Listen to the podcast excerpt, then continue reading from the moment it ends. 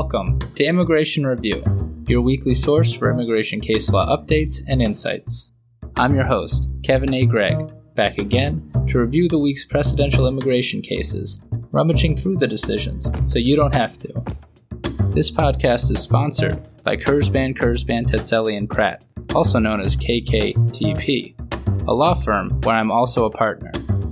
Whether you are facing an immigration obstacle, a serious injury, or a legal issue in your business, KKTP will aggressively protect your best interests. This podcast is also sponsored by DocketWise, an all in one immigration forms and case management solution trusted by thousands of immigration lawyers across the U.S.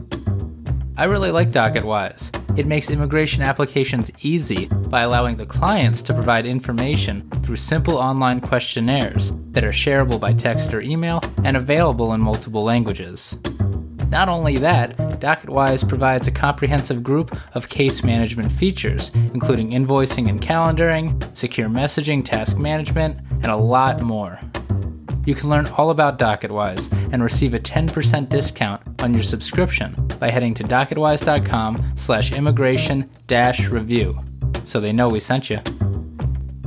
And as always, this show does not constitute legal advice and has no bias other than to keep you up to date and to enable you, my dear colleagues, to excel in court. So, without further ado, let's start the review.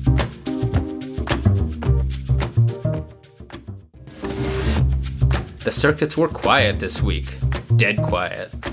Until they regained their voice on Friday with a vengeance. WTF circuits! That's just how it goes sometimes. So I've got four petition for review cases for you, along with the 11th Circuit's decision adjudicating the immigration policies of the one who very well may be the Republican nominee for president in 2024. Episode 155 of the podcast. Here we go.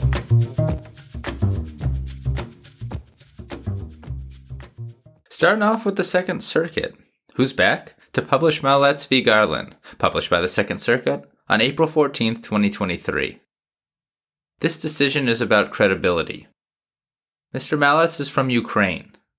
And my my, Mr. Malets is actually Mr. YIM from the precedential decision matter of YIM, published by the BIA in 2019 BP. So what we have before us is a direct petition for review of a published BIA decision. Mr. Malets is from Ukraine but entered the United States in 2014 with a false Hungarian passport. He did that because Hungary is a visa waiver country, and so Hungarian citizens didn't need visas to come to the US temporarily to visit. Ukrainians did, and do. Less than a year later, Mr. Malets applied for asylum and related relief. As the basis, he claimed that he had refused to serve in the Ukrainian military because of his Russian Orthodox religion, which prescribed against taking human life. Ukraine had let him avoid the draft in 2007 and 2008, but when Russia invaded the eastern provinces in 2014, he was summoned again. He requested alternative service again, as he had in 2007, but this time he was beaten by military personnel. A few days later, he was beaten unconscious at a checkpoint, and this is all in August 2014, quote, by Ukrainian police and members of the Right Sector, a nationalist organization, as a suspected pro Russian separatist, end quote. Mr. Malets filed a complaint with a local prosecutor the next month, and he was beaten again in retaliation by men affiliated with the right sector, quote, dragging him to a nearby river where they began to suffocate him and threatened him with death if he made further reports to the police, end quote. Ukraine to Hungary and Hungary to America. Meanwhile, members of the right sector continued to threaten his mother in Ukraine. When it all eventually went before the immigration judge, the IJ didn't believe Mr. Malets and made an adverse credibility finding in February 2019 well before that Eastern war in Ukraine turned into Vladimir Putin's full fledged invasion that has engulfed the region. To make the adverse credibility finding, the IJ identified five specific areas of concern, including testimony and statements regarding 1. Mr. Malets traveled to Hungary to obtain a fraudulent passport, 2. The date on which he was first attacked, 3. The duration of medical treatments following those attacks, 4. His rank upon discharge from military service, and 5. His dates of employment as a truck driver. The IJ also faulted Mr. Malets for a lack of corroboration. The BIA affirmed by published decision. Here, the Second Circuit has remanded, taking all the issues I just discussed one by one, so we will as well. Deference to the agency, explained the Second Circuit, is not blindness to error. And so, taking the issues one by one, it became a very fact specific analysis. The court explained that the first two reasons relied upon by the IJ, the trip to Hungary and the date of the first attack in Ukraine, were simply errors by the immigration judge. The IJ believed Mr. Malets inconsistent in failing to disclose his trip to Hungary in his asylum application, but Mr. Malets' quote, original asylum application states, literally in capital letters, that he stayed for one day in Hungary where I received Hungarian passport, end quote the word literally, and all caps, provided by the court. Then Mr. Malets amended that application and was quite clear about what he had done in Hungary. He admitted to having obtained a fraudulent Hungarian passport. Really, based on this decision at least, it seems like complete error by the immigration judge. In any event to the Second Circuit, omissions are far less probative of credibility than are actual inconsistencies. Regarding the first attack in Ukraine, quote, there was no inconsistency, end quote.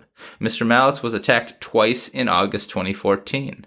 The IJ appears to think it was just once and that Mr. Malets mixed up those dates. But there were two attacks, quote, he was attacked on both dates, end quote. No inconsistency. Moving along to the medical treatment, Mr. Malets submitted corroborating doctor's notes, and quite frankly, as to the duration issue identified by the IJ, the Second Circuit believes the IJ simply misunderstood the testimony. Plus, if anything, Mr. Malets testified to having received medical treatment for a shorter period of time than what was stated in his initial papers. To the court, then, this is trivial at best. Quote, Logically, fabrication in this context would tend to involve exaggerating the severity of wounds sustained and the concomitant extent of treatment from a politically motivated attack. End quote. The fact that the medical treatment might have gotten shorter when he testified wasn't overly relevant to Mr. Malets' credibility. Similarly with the final two purported inconsistencies. To the court, they had nothing to do with Mr. Malets' asylum eligibility, and so they were not material. In any event, it appears to have been based on a misreading of the testimony and a difference in word choice. While it is true that after the Real ID Act, immigration judges can rely on any inconsistency, even where the inconsistency doesn't go to the heart of an asylum claim, the IJ here expressly deemed these latter inconsistencies, quote, central and material, end quote. So the fact that these inconsistencies, the truck driving, etc., were in fact, quote, irrelevant, end quote, weighs in favor of vacating the adverse credibility finding. Nice argument, counsel. And to top it all off, appears that there were translation issues. All of that alone was sufficient for a remand, but the Second Circuit then turned to the corroboration finding, which really, it seems, was what the BIA's precedential holding in this decision was all about. And it is no more. The IJ and the BIA had faulted Mr. Malets for not submitting documents from his church to corroborate his religiosity. Quote, Yet at the hearing, Mr. Malets' counsel was prepared to offer testimony from three available witnesses, including Mr. Malets' wife and two Russian Orthodox priests on this very issue, end quote. But the IJ said, quote, I don't need to hear that, so there's no need to put that witness on the stand, end quote. Wow. Mr. Malets' attorney persisted. The IJ refused again. Then the IJ said, quote, Look, here's a rule for trial practice.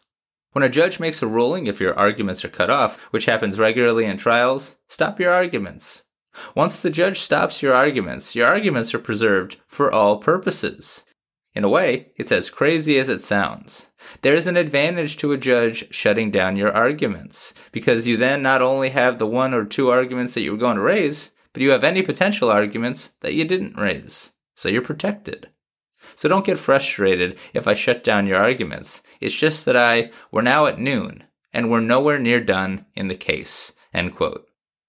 The IJ then denied the case and faulted Mr. Malets for not corroborating the issue of his religiosity. It appears that those shutdown arguments have now come home to roost on appeal.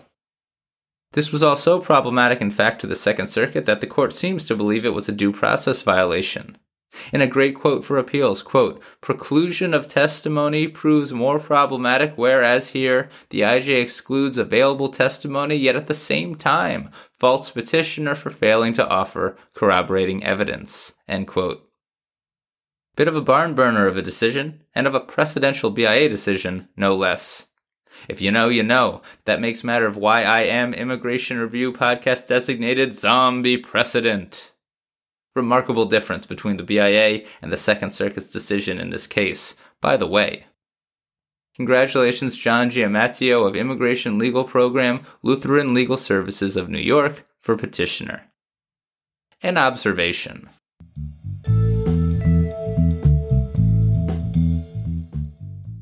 I don't know who the IJ was, and I know very little about the New York Immigration Court. But I think any reader would say that the IJ isn't coming off great in this decision. If I'm trying to reconcile it by giving some benefits of the doubt, I might point out that in 2019, when the IJ made the decision, the Trump attorneys general were placing highly burdensome case completion requirements on IJs that maybe, just maybe, might have led the IJ to behave in this manner. The Second Circuit also, quote, recognized the extraordinary caseload burdens faced by IJs, end quote. Don't forget the real effect EOIR policy was having on IJs during the Trump years, because decisions like this might sometimes be the result. And that is Malets v. Garland.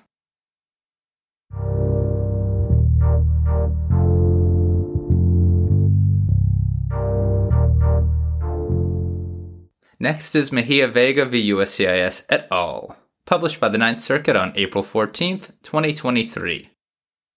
This is an interesting one about U visas and waivers. Mr. Mejia Vega is from Colombia, entered the United States in 1981, and became a lawful permanent resident in 1990. His wife's a U.S. citizen, as are his two children. But in the 1990s, he was convicted of possession of a controlled substance for sale in California. He was placed in deportation proceedings where, at the time, who knows, he may have had an argument, but he didn't appear for his hearing, and he was ordered deported in absentia. And he was physically deported. He re entered unlawfully, quote, shortly thereafter to help care for his two young children and his wife, who had been diagnosed with multiple sclerosis and was experiencing medical complications from the recent birth of their son, end quote. And he lived in the United States for many years afterwards. Interesting enough. But then in May 2008, while volunteering at a school festival in California, a shooter began firing at attendees of the festival. Seems to happen a lot in the United States. Mr. Mejia Vega, quote, tackled him and knocked his gun away. He also helped other Good Samaritans restrain the shooter and detain him until law enforcement officers arrived. Following the shooting, Mr. Mejia Vega cooperated with law enforcement and provided investigators with information about the crime, which led to the ultimate conviction of the shooter on counts of attempted murder, assault with a firearm, and felon in possession of a firearm. End quote. Nevertheless, in 2010, DHS detained Mr. Mejia Vega and reinstated his 1996 final order of deportation. Mr. Mejia Vega immediately applied for a U visa to try and prevent that. And it seems that he received the certification from law enforcement that he had indeed assisted in the prosecution of a crime. A serious and violent crime, nonetheless. But U visa applicants such as Mr. Mejia Vega also need a waiver of their inadmissibility. I don't do U visas a lot, but often, as I understand it, U visa waivers are approved, because by definition these people have certifications that they've helped law enforcement. But not in this case.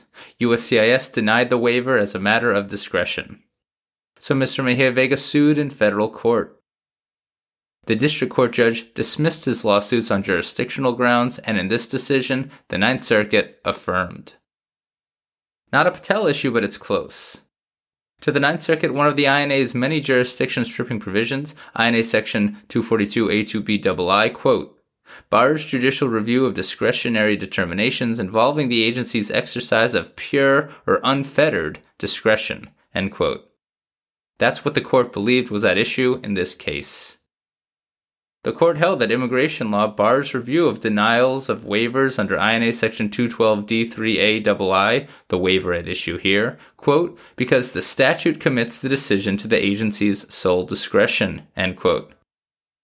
And oh, by the way, If, like here, the non citizen is subject to reinstatement, there is no way for an immigration judge to ever get at the issue. There is, in effect, no review. USCIS has the last word, no matter how egregious their discretionary denial of the waiver.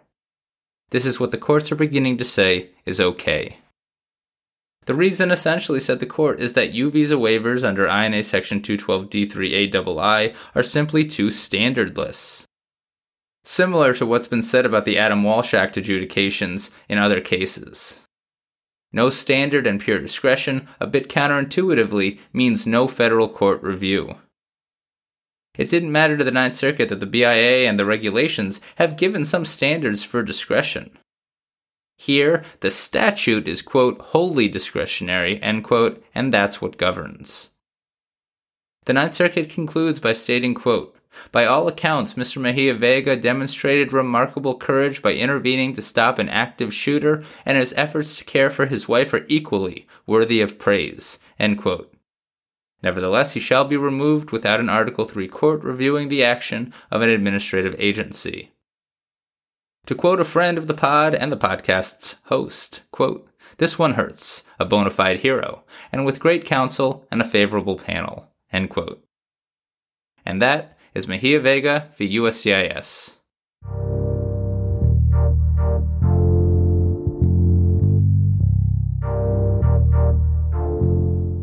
Moving right along to Doyduk v. Attorney General of the United States, published by the Third Circuit on April 14th, 2023.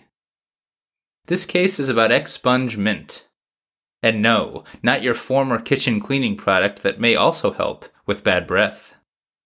No, this case is about the criminal kind of expungement. Mr. Doyduk is from Turkey. And no, not the. Okay, I'll stop. He came to the United States on a visitor visa in 2010 and overstayed. Then, a year later, he, quote, took part in a night of heavy drinking with his then girlfriend, end quote, who ended up getting stabbed in the stomach. Mr. Doyduk was arrested after he freaked out and called his boss for help. All related charges against Mr. Doyduk were dropped when the victim and the boss refused to testify, and everything was later expunged, quote, under a Pennsylvania law that requires expungement after 18 months pass without action, end quote. Mr. Doyduk eventually married a U.S. citizen, but he was placed in removal proceedings for overstaying the visa. Naturally, he applied to adjust to lawful permanent resident status. Totally eligible, but adjustment is discretionary. And the officer who arrested Mr. Doyduk in the stabbing incident came to immigration court to testify in 2017. And testify he did to some very incriminating facts. The police report was also admitted into evidence. The decision doesn't describe how cross examination went, but Mr. Doyduk did provide substantial evidence and testimony about his good character, now, all these years later. The immigration judge and the BIA weighed the arrest and the incident heavily and denied adjustment as a matter of discretion. So Mr. Doyduk petitioned for review to the Third Circuit. Now, long-time listeners of the podcast may be saying to themselves, wait just a minute, glorious Kevin. Doesn't Patel and the jurisdiction stripping statute bar review of the agency's discretionary denial of adjustment of status? Indeed, it does. But to the court, Mr. Doyduk brought a legal challenge to the IJ and the BIA's decision, so the Third Circuit can hear those issues. Huzzah! A decently favorable Patel finding. Didn't save Mr. Doyduk, though. The legal issue that got Mr. Doyduk around Patel was that the IJ shouldn't have been able to rely on the criminal arrest or anything surrounding it because everything was expunged. But to quote the court, quote, an expungement order eliminates the legal record of an event, but it does not erase history, end quote. Kind of like what we just discussed in that Ninth Circuit case, an immigration judge's discretion with adjustment of status is quite broad. More importantly, the INA's text quote does not forbid IJs from considering facts underlying expunged charges, end quote. The Third Circuit notes that the Attorney General could do so in a precedential decision or through regulation, but he and she has not done so yet. Now, true, in matter of Arai, the BIA, quote, announced a list of adverse and favorable factors to guide the exercise of administrative discretion in status adjustments, end quote. BIA also seemed in Arai to mention that adjustment of status should generally be granted as a matter of discretion. By the way, But that doesn't really answer the question before the court to the Third Circuit. Matter of Arreguin kind of does, though. In that 1995 decision, the BIA, quote, reversed an IJ's denial of discretionary relief in part because the IJ credited a prior incident memorialized only by an arrest report, noting that prosecution was declined, end quote. Getting warmer. Not warm enough, though. To the Third Circuit and other circuits, Matter of Arreguin stands for the proposition that, quote, when arrest reports lack independent corroboration, IJs should be hesitant to credit them with substantial weight in an equitable balancing analysis. That is a sliding scale, not a categorical ban, end quote. In this case, and unlike in other police report cases of late on the podcast, there's a lot of corroboration for the police report, including the officer testifying in court. At base, IJs can consider arrests in their discretionary analysis, even if the arrest is expunged.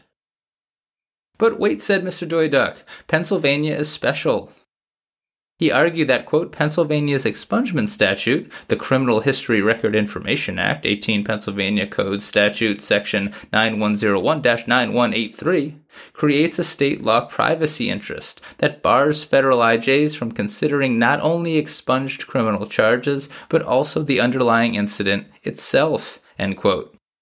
Smart argument. And true, this law makes it such that individuals need not disclose their arrest if asked in Pennsylvania apparently. However, said the Third Circuit, that doesn't bar others, like ICE and IJs, from using the information. Interesting issue, though, if the only evidence of the arrest had been questions by the immigration judge or the trial attorney, and if Mr. Doyduk had decided to remain silent, relying on that Pennsylvania law. I wonder if that law would have barred the IJ from making an adverse inference. A highly unlikely, if interesting, hypothetical. Anyway, the IJ can rely on the arrest report. The court also denied Mr. Doyduk's due process argument and so denied the petition for review. And that is Doyduk the Attorney General of the United States. And now, a word from our sponsors. This podcast is sponsored by Joorney Business Plans. Joorney is the leading business immigration plan writing company in the United States. 10 years. And they know immigration. Heck, they started as an E2 company themselves. Joorney prides itself on its responsiveness and overall customer service, preparing business plans for E2, EB2 NIW, L1, EB5, and much more. If you don't yet know about Joorney and don't want to listen to just me, ask your colleagues. Or even better, try them out. Visit www.joorney.com and use promo code REVJOORNEY30 for a 30% discount on your first business plan. That's R E V J O O R N E Y 30. Or click on the link in the show notes. This podcast is also sponsored by Capital Good Fund. Millions of families seeking to improve their immigration status face financial barriers due to the high cost of legal services. Nonprofit Capital Good Fund is working to make these resources available to all, especially those who would otherwise not qualify for traditional loans. Certified CDFI Capital Good Fund is partnering with attorneys to provide the financial services families need.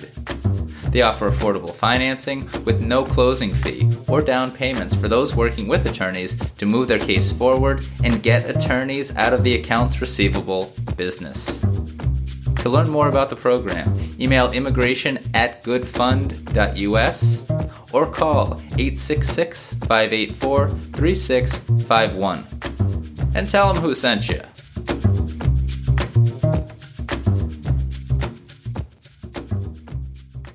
Welcome back. To the First Circuit we go. Alzaben v. Garland, published by the First on April 14th, 2023. Mr. Alzaben is from Jordan.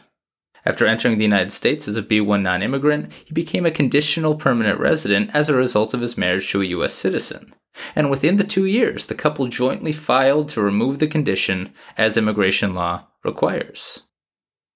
That would have made Mr. Alzaben a full fledged lawful permanent resident. But when they filed the petition to remove the condition, and despite, of course, believing the marriage legitimate the first time around, the USCIS field office in Boston believed the marriage not in fact bona fide and so denied the petition. USCIS said that that terminated Mr. Alzaben's conditional lawful permanent resident status, and USCIS placed him in removal proceedings. But really, he still has CLPR status until an immigration judge says he doesn't anymore, under the law. In immigration court, Mr. Alzaben asked the IJ to remove the condition, as is his right. De novo review of the bona fides of his marriage, by law. Gets a bit complicated here though because before that first hearing, the couple actually divorced. Mr. Alzaben then, as is his right, made a new filing with USCIS by himself. A petition to waive the joint filing requirement based on the bona fides of his marriage. Pretty much the same standard as the initial joint petition, but just filed on his own. But because it's all based on the bona fides of the marriage, Boston expectedly denied the waiver of the joint filing requirement and again refused to remove Mr. Alzaben's conditional lawful permanent residence. And it was that that the IJ in Boston adjudicated. The IJ denied the waiver request and refused to remove the conditional status on Mr. Alzaben's lawful permanent residence. See, apparently during the USCIS interview, Mr. Alzaben's wife, quote, struggled to remember basic facts about the marriage, such as whether she and the petitioner shared a post office box, what bank they used for their joint account, and even, on one occasion, the date on which they had been married, end quote. Also looks like she had been living with another man during the marriage and given birth to the child of another man during the marriage. Not the best indicia of a marriage, but hey, different strokes. The IJ relied on that evidence over Mr. Alzaben's affidavits, photos, and financial records of support and ordered Mr. Alzaben removed. Mr. Alzaben even had an affidavit from his ex wife, but the IJ gave it little to no weight because she hadn't shown up to court to testify.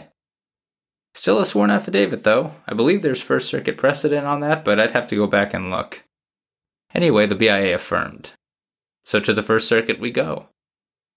Now, when discussing this, we always talk about how non citizens must establish that the marriage was bona fide, and that's true, but that's not actually the technical requirement. To the First Circuit, to obtain a waiver of the joint filing requirement and get conditional LPR status removed and become a full fledged LPR, the petitioning non citizen must, quote, prove that he had intended to establish a life with his spouse at the time they were wed, end quote. Sounds a bit different and more specific. Pretty much the same evidence, though. Prove it was a legitimate marriage. Before the First Circuit, OIL argued, as it does everywhere now, that Patel barred the First Circuit from reviewing the issue because whether to grant the joint filing waiver is actually discretionary. A common theme this week on the podcast. Quote, we think not, end quote, said the First Circuit. The granting or denying of a hardship waiver is not one of the enumerated reliefs of the jurisdiction stripping provision at issue in Patel, and anyway, quote, the determination of whether a marriage was made in good faith requires applying a statutory standard to evidence, end quote. That is, a reviewable mixed question of law and fact.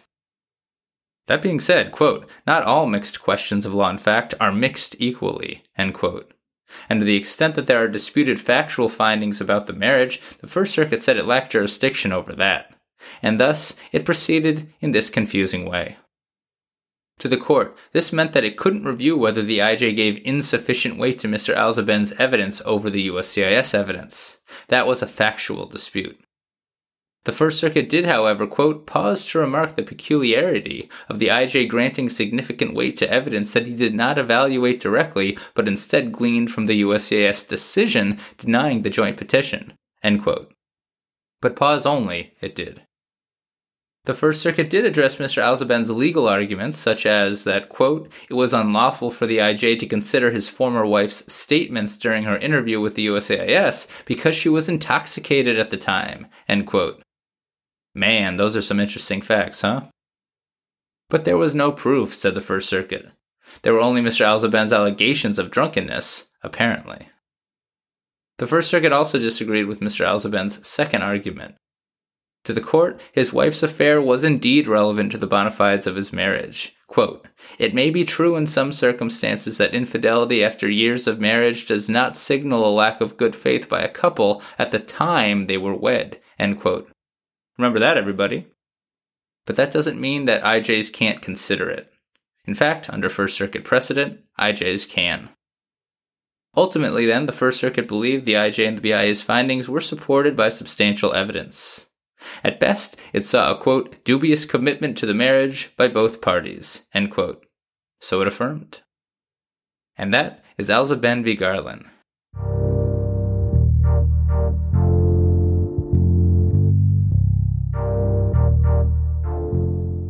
I'd like to conclude briefly with City of South Miami vs. Florida Immigrant Coalition Incorporated et al., published by the 11th Circuit on April 13, 2023.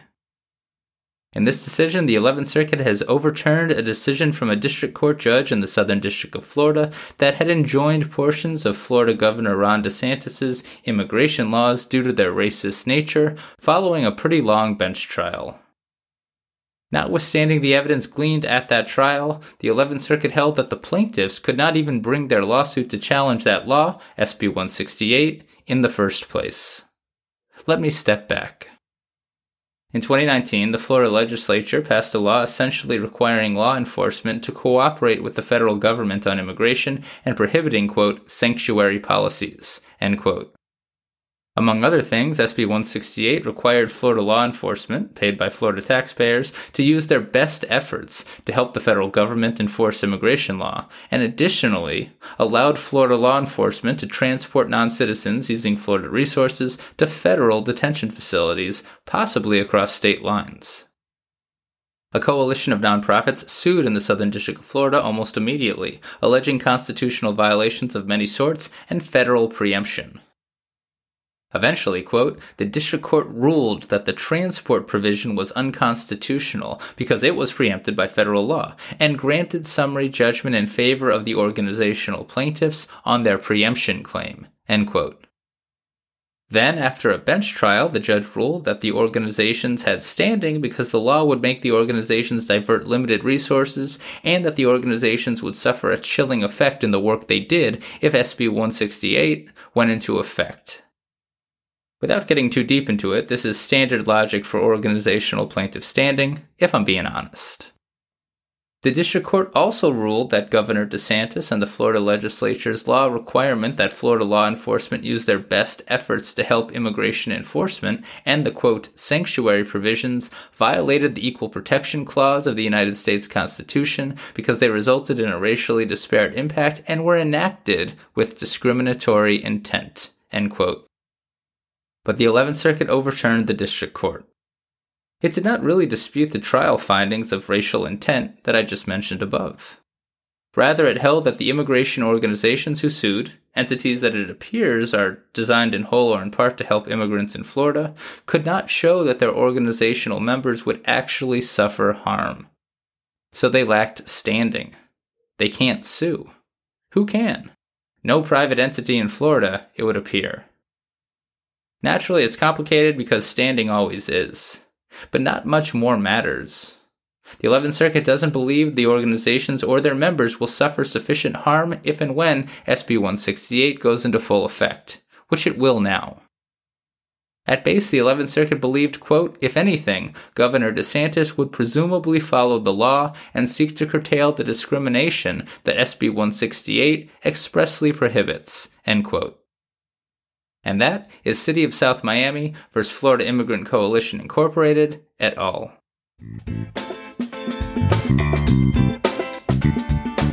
So there you have it. You're all caught up with the past week's published immigration cases. I'm Kevin A. Gregg, a partner with the law firm Kurzban, Kurzban, Tetzeli, and Pratt, and this has been another episode of Immigration Review. Thank you for listening, and I hope you enjoyed it. If you did, please share it with a friend and rate and review us.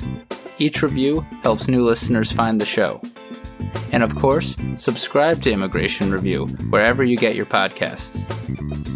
If you like what we do and want to become a patron of the show, please check out our Patreon page at www.patreon.com forward slash immigration review, or click on the link in the show notes. And if you're interested in an official Immigration Review CLE certificate for 5 credit hours, email me at kgregg at kktplaw.com with your full name and the episode numbers for the 10 shows you've listened to. Also, feel free to email me with questions, comments, or anything at all. and follow the show on Instagram and Facebook at Immigration Review, and send us a tweet at ImmReview. That's I M M Review. I'll be back next Monday for a brand new discussion. Until then, I'm Kevin A. Gregg, bringing you the Immigration Review.